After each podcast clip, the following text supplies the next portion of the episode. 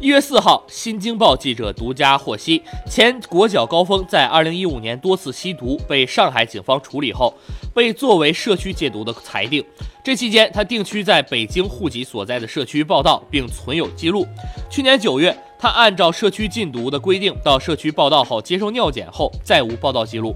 知情人表示高峰于去年十月因涉毒被警方行政拘留。